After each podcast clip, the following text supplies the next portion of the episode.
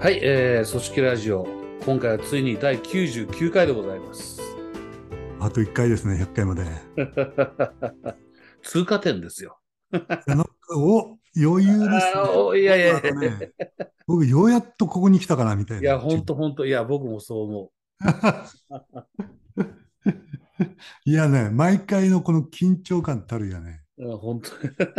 心地よい緊張感と言っときましょうみたいな、そうですね。急、急としないようにしましょうね。えなんか、ダジャレ言ってる場合じゃないですね。ー、救急だからね。救急としないようにして。何に救急とするかというと、ネタに救急とするわけですよ。このぐらい回数やってくるとね。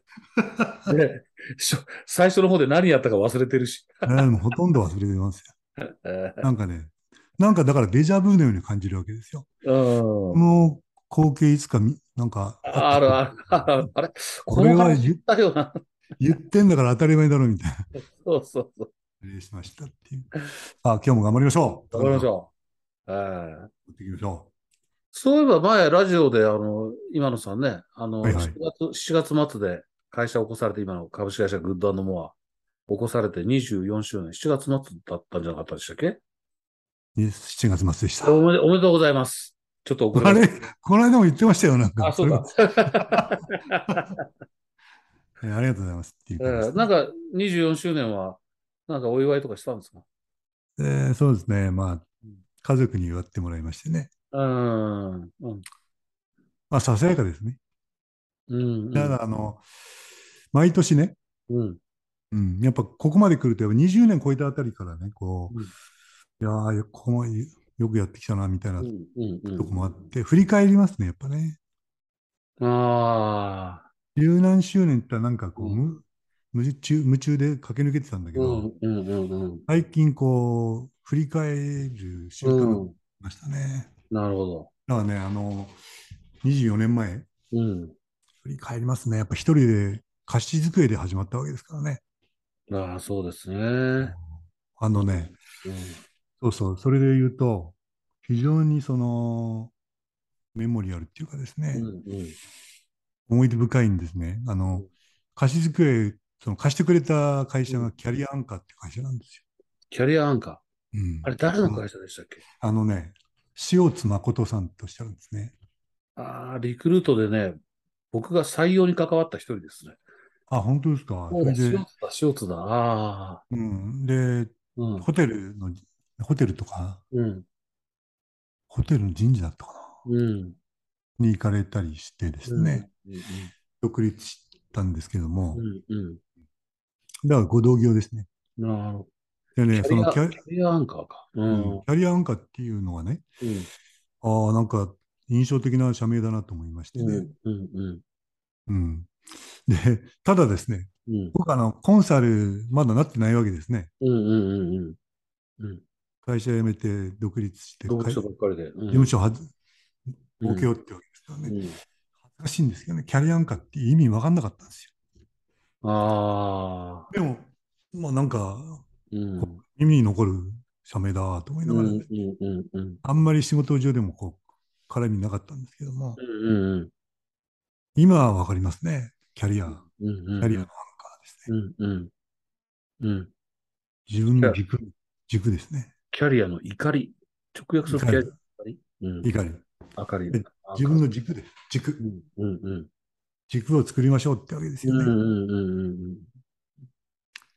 うん。うーんですね。だからキャリアの話がいいかな。今日は そういう意味じゃね。その でそれは印象的だったんだけれども、自分は独立したばかりで、うん。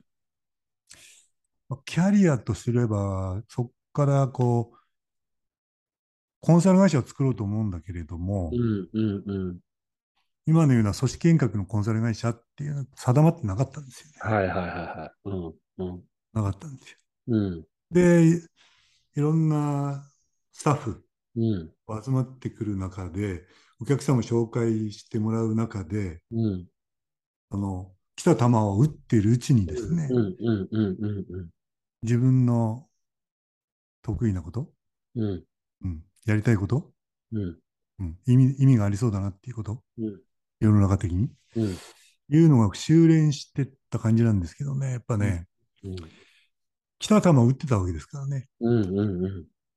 で、サラリーマン時代は置かれたところで酒とか行ってですね、うん。わかるわかる。はいはい、そうです。うん。偶然ですよね。これうん。うん。そう。そうです。僕も自分の人生を振り返ると、まさにそうです。偶然ですよね。それが修練して今ここにあるっていうのはすごく思います。ええだけども、キャリアっていうのは描いた方がいいという考え方もあるでしょ？設計してね。当然ながらね。うん。ロードマップを作り。うん。で、現に自分は人生企画書研修っていうのをうん。大手のメーカーさんの課長さんにやってうんいたり。ですね。うん。うん、自分軸を求めるための、うん。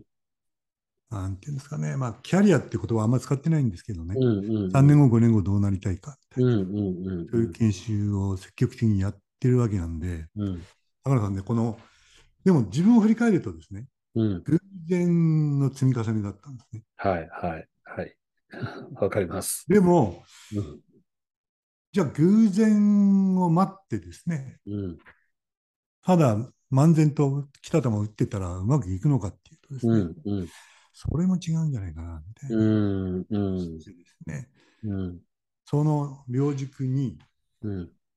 こう、キャリアアンカーっていう言葉を知らずにコンサルにうん。なってからの、うん。ここまでの道のりは、やっぱキャリアってものうんをこう、なんか迷ってるっていうと、コンサルとしてはいまいちなんですけどうん。ね。考えながら来た感じですかね。うん。確かに来るものをやってるんですけど、ただ来るものをやってるとなんかね、運命に身を任せてるっていうのもなんか違う感じがするんですよね。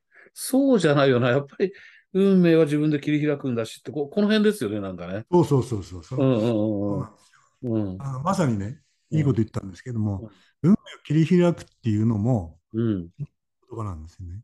うん。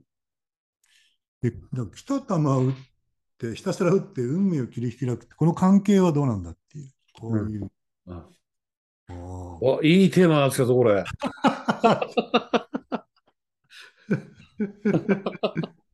そ多分ね、なんかやったから、う。うん。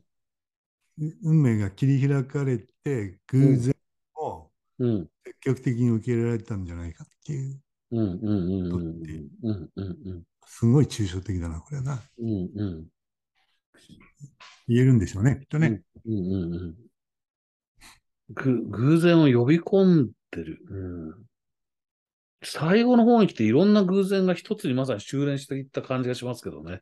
でもその、それぞれの偶然は、その時その時なんか、その前の仕事で一生懸命頑張ったら、お前今度これやってみてくれみたいな感じでこう、呼び込んだのかもなとも思いますけどね。そうですね。そうでしょうね。うんうん。でね、これ、あの、コンサルになっていろんな研修も開発してですね、うんやっぱ描くべきなんじゃないかうんうんうん。というふうに思いに至ってですね、うんうんそういう研修バンバンやってたんですよね。うんうん。そしたら、あの、神戸大学のうん。当時は教授で、今名誉教授らしいんですけど、うんうん金井俊弘先生ですね。あ、金井先生。うん。はい、組織学では大家ですね。うん。で、先生と知り合いましてね、うん。うん、あどっかの勉強会でお会いしたんですけど、うん。で、ツイッターでつながったんですよ。うん。だから彼が、うん。まさに偶然だと。うん。キャリアっていうのは偶然の要素で成り立っていると。うん。うん。うん。うん。うん。こうピシッと、確かね、ちょっと言葉は覚えてないんですけど、うん描いても意味がない的な風に僕受け取っちゃったんですね。うんうん金井先生もそういうコメントをツイッターかなんかでつぶやいてたんですよ。うんそれはまずいだろうと。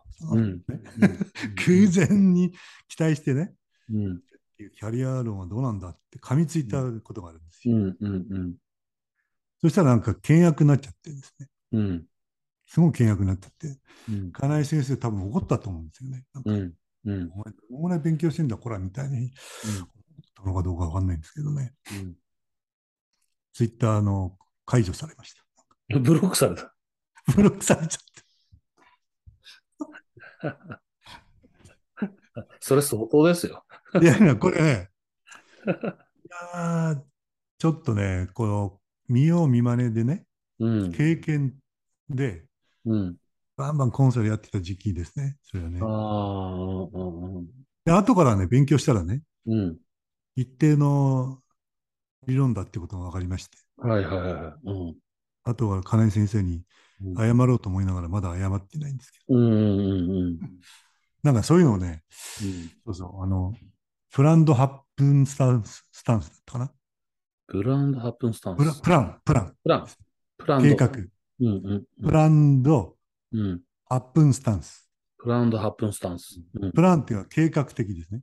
うん。うん。8分スタンスっていうのは偶発性っていうんですか？うんうん。だからこれは日本語的にうんめんどくさいんですけど、計画された偶然。ああ。計画的偶発性理論っていうんだって。うんうんうん。うん。ちゃんと理論の名前があるんだっていうのは後で分かったんですけどね。キャリアっていうのは金谷さんが言うようにうん。偶然の要素によって左右されるものが多くて、うん。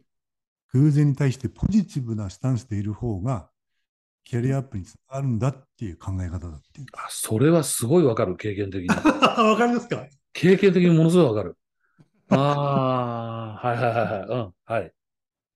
なるほど。そそれは後で勉強したもんだからね。うんうん。それは偶然に頼るってのはまずいだろうって噛みついた僕は何だったのだろうって、うんこういうことですね。でうん今言ったうん。偶然に対してポジティブなスタンスっていうところがポイントなんだろうね、きっとね。うんうん。そうですね。そう。んそうここがポイントなのかな、多分ね。うん。すごいありていに言うと、チャンスをものにするやつとしないやつみたいな感じだと思う。あ、そうそうそうそうそう。で、しかも、その時にはね、ものによってはその時にはね、それ頑張ったからってどういうチャンスになるか分かんない時もある。そうなんね、がチャンスだと思える時もあれば、そうじゃない時もあるんだけど、うんそれもポジティブに取り組んでることが、まあ、その偶発を呼ぶっていうことを言ってるんですよね、きっとね。ですね。ああ、わかる。すごいわかる。うんなんかね、そそれ、ものの本読んだら、うん。キャリアのね、7割だか8割だかがうん。予測できない偶然の出来事によって決まってるんだと。そうだな。ねで、うんその偶然をうん。本人がその自分でね、うん。高野さんが言った通りで、生かす、うん。これがキャリアアップだって言うんですよね。ただその偶然がを待つんじゃなくて、うん。で僕はあの金谷先生に偶然に頼るっていうのはどうなんだって噛みついてるわけなんですけども、うん。このプランドハップンスタンスっていうのは、うん。これ3つ目が重要で、うん。1個目があの偶然の出来事でな成り立ってるでしたよ。うん。うん。うん。うん、2つ目がその、それを自分が主体的に活用しないとダメなんだ。うん。うん。うん。で、3つ目が大事だって言うんですね。うん。で待つんじゃないんだと。うん。意図的に生み出せるように、うん。積極的に行動することが肝心なんだって、こういう、こういう結びの理論を出してるんですよ。なんか今日の理論は僕は腹に落ちますよ。そう、そうです。はい。うん。だからどうなんそ高野さんが言ったまあ一生懸命やってるとかね、うんそのうん来た球をうんなんとなく漫然とやるんじゃなくてこう、うんあるレベルまで極めるようにうんそのなんていうんですかそういうのねそのことごとくまあプロになるっていうのは軽いかなどうなんですかね、うん高野さん流には言ったらどういうふうになるんですか？僕が言ったら、やっぱり何をやるにしても、あの、人より秀でているっていう。あそういうことかうん。なるほどなるほど、世の中でそれができる人はそうそういないよレベル。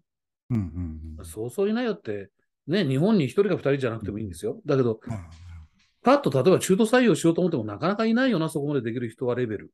なるほどなるほどなるようなレベルに、いろんな偶発的に起きること、いろんなことに対して取り組んでいると、いいねいいねいいねいいねこれがいろいろつながってくるっていう感じはしますね。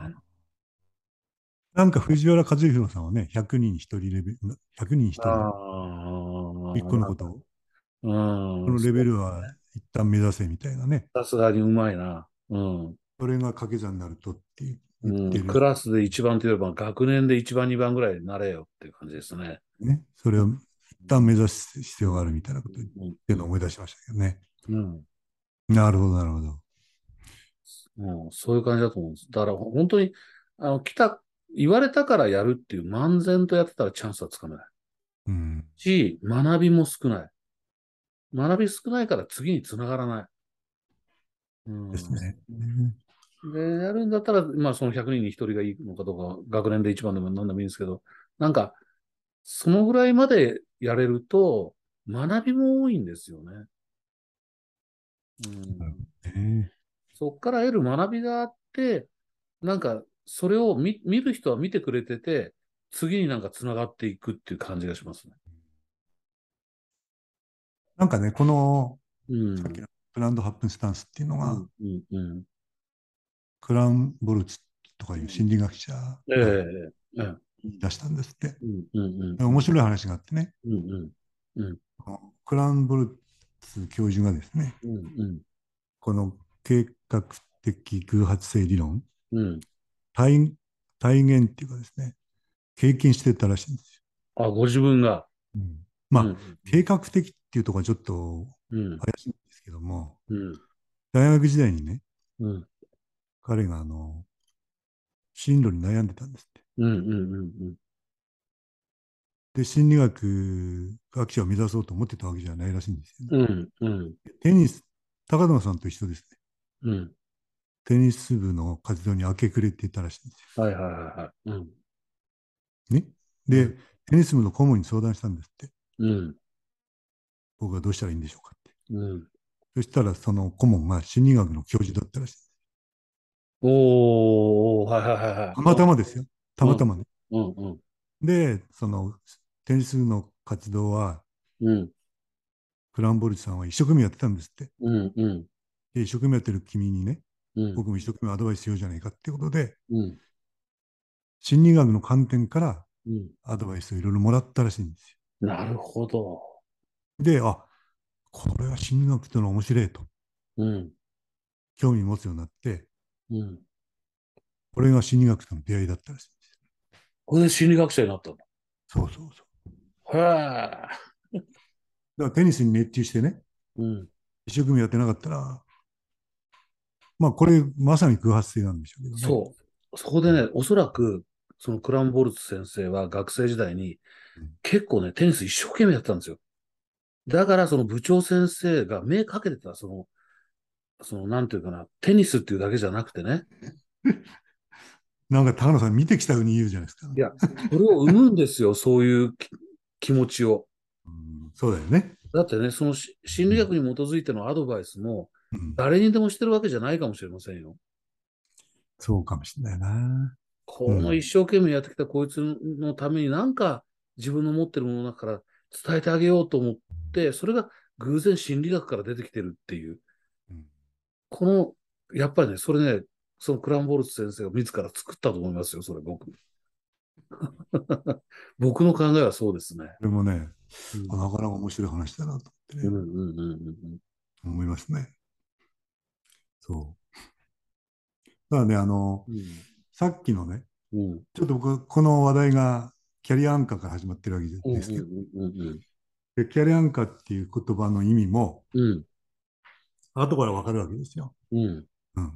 ちょっと面白いなと思っただけであんまりよく分かってなかったんですけども、うんキャリアのさっき高野さんが言ったように、うん怒り、うん軸ですよね。うんこれがあの最初ないわけですよね。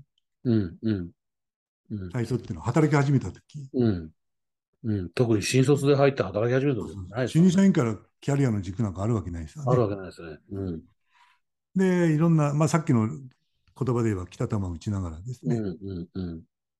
多分北玉打ってるんだけど、その打ち方がうん。あのうん。効果的だったものがですね、うんうん自分の血となり肉となっうて、んうん。溜まっていきますよね。はいはいはい。溜まった感じで軸になってるんだと思うんですよね。うん。うん、で、これもあの、なんていうか、この商売始めてから勉強していくわけじゃないですか。うんうんやっぱ経験学習ってやつですね。うん経験学習ですね。経験から学ぶ。経験かそうそうら学ぶ。うん。だ多分その、なんかまあ、理屈がきちんとこう組み立てられてはいるんですけども、うん。うん。それってあのやっぱ自分が、あ俺、この仕事になんか熱中してるみたいとかですね、うん。この仕事をもっとうまくやれるようになりたいとか、うん。うん。思うと、うん。うん。これ経験学習のこうサイクルがありますね。そうです、そうです、そうです。ね経験ってそのうん。業務にい一生懸命取り組むっていうのはうん経験ですもんね。うん。で、うん。でうまくいったりうまくいかなかったりっていうのをうん。何振り返るっていうのが次ですね。うんうん。これ内省っていうらしいんですけども、うあん、じ自分が振り返ったり上司からフィードバックあったり。うんう。ん。それで次はね、うん。概念化だったかな。概念化。うんうんうん概念化ね。はい教訓って言ってる人もいるらしいんですけどね。うんうんうんあの経験をうん画面的に捉えてこう自分の言葉にするっていわかる。う。ね。わかる。うん、自分なりの理論化をするんですよね。あ、そうです、そうですそうです。経験をね、概念化する。うん、概念化するんですね。こはい。ういう仕事だとか。それができると応用が効き始める。で、おっしゃる通りなんです。この応用をするのを実践ですね。ああ、なるほど。で経験、内省、概念化、うん、実践。うん、うん、う。うんん、これ偉そうに言ってますけども、そのだから後から学んだわけですけど、うん、うん、うん。多分自分の軸ができ始めてる仕事の時って、うん、これは、あのちゃんとやってるのかなっていう気はしますね。うん、うん。やってると思いますね。やってるっていうか、やってたんでしょう。で、そういう中から、キャリアアンカーってことで言うと、やっぱり、自分はどうやらこれだなってのが見つかってくる。いろんな球を打ってたんだけど。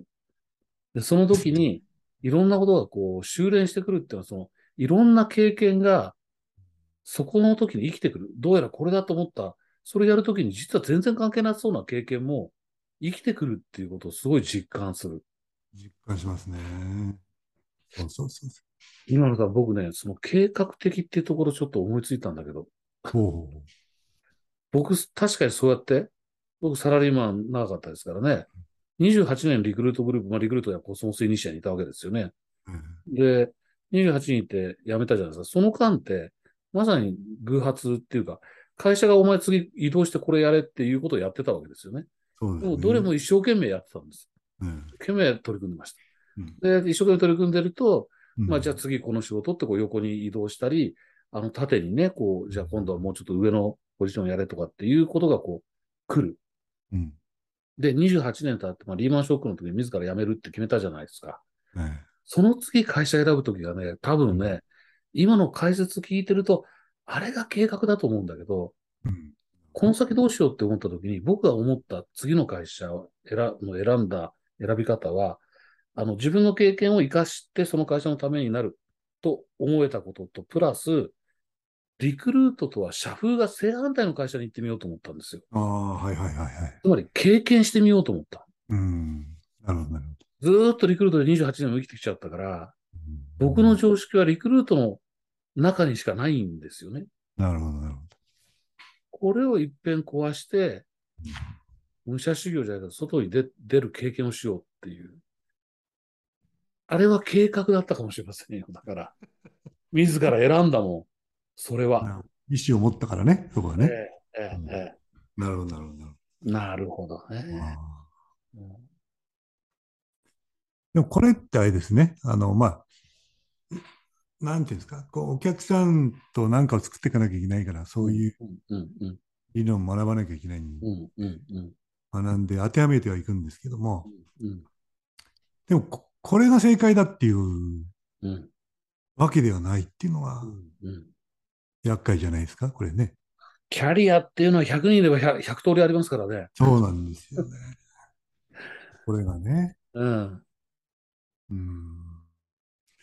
まあ、どうなんですかね。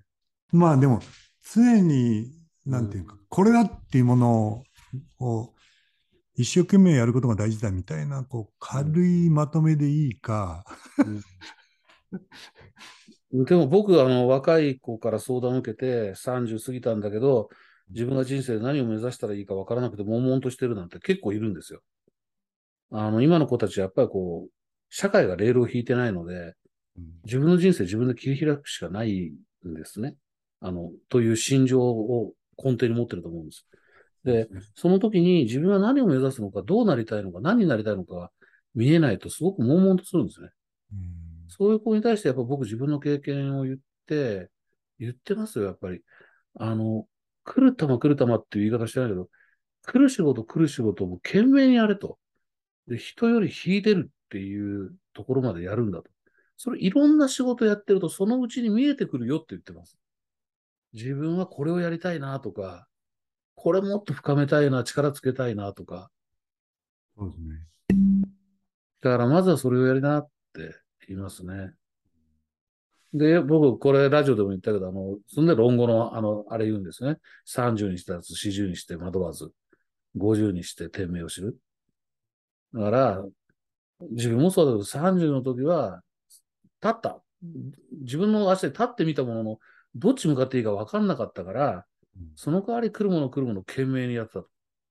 40になったら、どうやら俺これがやりたいとか、これ極めたいとかって思うものが見えてきて、だから40にして惑わずで、惑わないで一生懸命それやってたら、今度は50になったら、もうそれしか世の中に返せるものがない。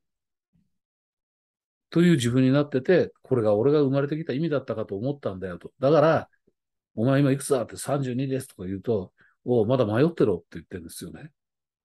うん。ね。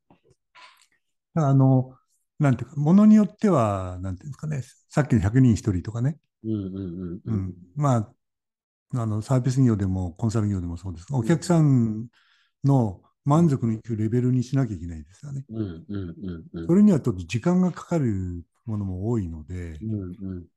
まあよく、高野さんとラジオでもよく、キャンウィルマストですか？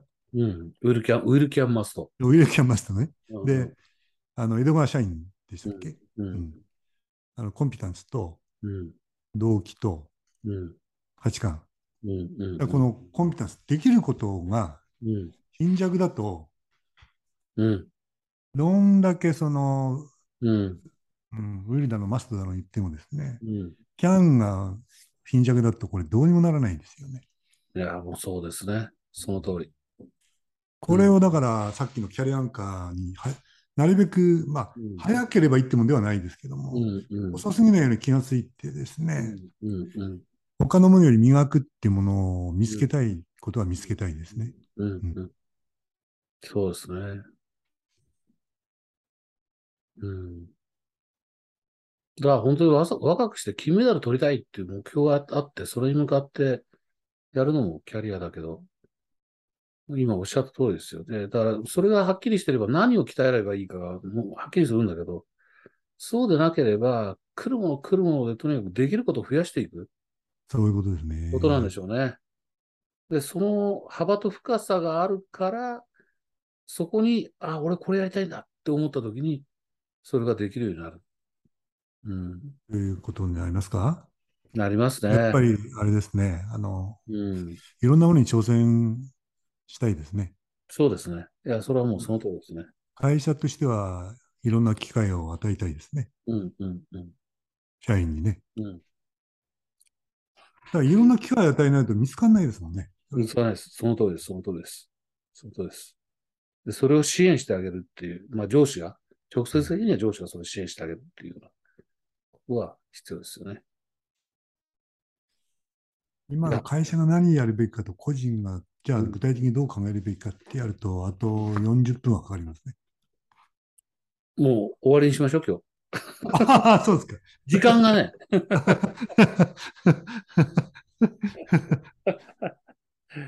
ということで、えーこれが今日は99回、キャリアについてという話でしたね。キャリアについて語り合いましたと。うん。これはなかなか面白かった。はい。えーということで、今回は99回でしたので、次回はいよいよ第100回でございます。ちょっとなんかね、100回どうなの？か、100回が一番しょぼかったら、これ、うん。まずいですよね、やっぱね。よく考えましょどうしようかな。これは、高野さん、入念に用意した方がいいんじゃないですか？う。そうですね。そうですね。第100回はちょっといろいろ考えましょう、先、前もって。ということで、99回はこれで終了とさせていただきたいと思います。ありがとうございます。ありがとうございました。また来週第100回お楽しみに。わおさようなら。失礼します。